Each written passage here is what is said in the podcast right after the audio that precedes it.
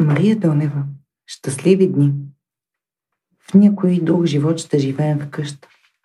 Ако е студено, ти ще ме прегръщаш. Ще се запознаем в детската градина, няма да допуснем пак да се разминем. Ще сме закопчани, ще сме заварени, нито аз без тебе, нито ти без мене. Ще си бъдем свои, любовта ни цяла. А сега какво е? Аз съм те живяла отдалеч, накратко, в нощ като минута. Невъзможно рядко на страха в скута, в ногтите на риска, в стаи от тревога.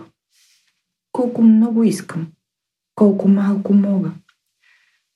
Тази тайна мисъл ме сдобрява с края. А ако ни е писано, пак ще се познаем.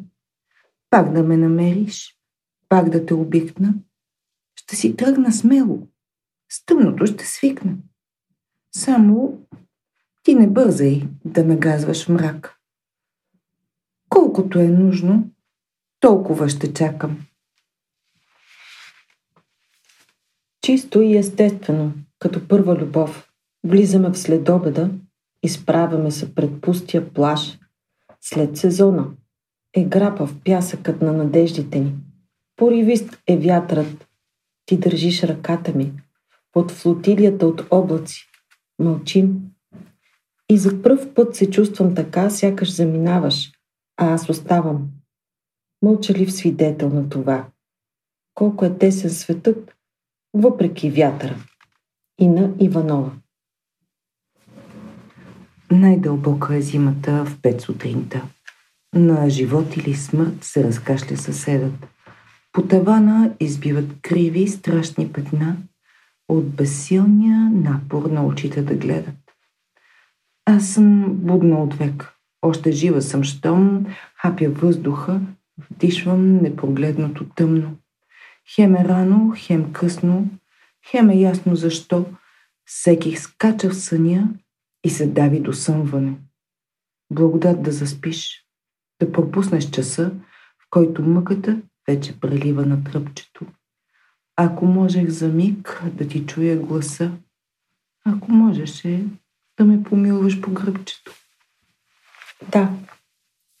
Да отвориш книга на случайно място. И сепнат от натрапчева печал да понесеш товара на деня си, смеха и сълзите му. Да изпиеш сладката чаша, да отложиш горчевината, да заспиш късно в сияйна умора, да търсиш в книгата на живота, ден след ден, ден след ден, буреносните думи, които вече принадлежат единствено на паметта ти. Храбри, потайни, най-после живи. И на Иванова. Мария Донева, щастливи дни.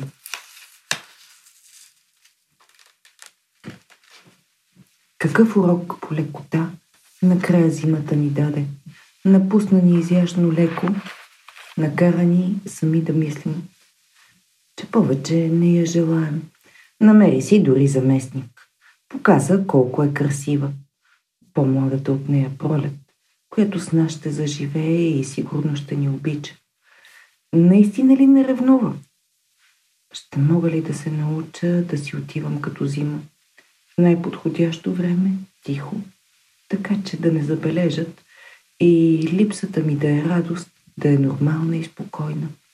Да си отивам деликатно, без никого да нараня и пак да мога да се върна. И пак да мога да се връщам.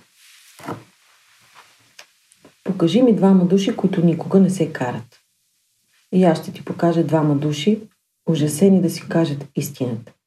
Непоклатима самота, избутана от полезрението. Защо не са си тръгнали?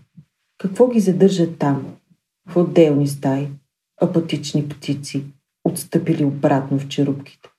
Около тях компромисите се затварят като матрешки. Предвидими, многобройни и категорични. Катерина Стойкова Ина Иванова. Из нещата, за които мълчим. Остри като кипари си са дългите сенки на август. Сини, дълбоки, потайни. Къщите – захар и камък. Слънцето – твърдо копито, сякаш се сипят през сито. Сянката, светлината, фарът, следобедът, лятото. Ние хартияни лодки. Ние черупки от орех, слюдена люспа, дантела. Резенче обич, не смела. Катерина Стойкова. Снежанка и седемте чекмеджета. В първото намери квитанции за неща получени, похарчени подаръци, данъчни информации, калеми, под калема, каквото има да дава и взема. Във второто, увързани с пъп на връв, писма, които не е изпратила. В третото, в каменен ангел, сгънат на четири като кърпичка. В четвъртото, намери пясък от Черното море, люспи от кожа, неразпознаваема, четирилистна детелина, чуплива и лист хартия, нечетлива. Петото беше празно. Тя го затвори бързо, все едно се боеше, че можеше да види нещо, ако се беше взирала достатъчно дълго.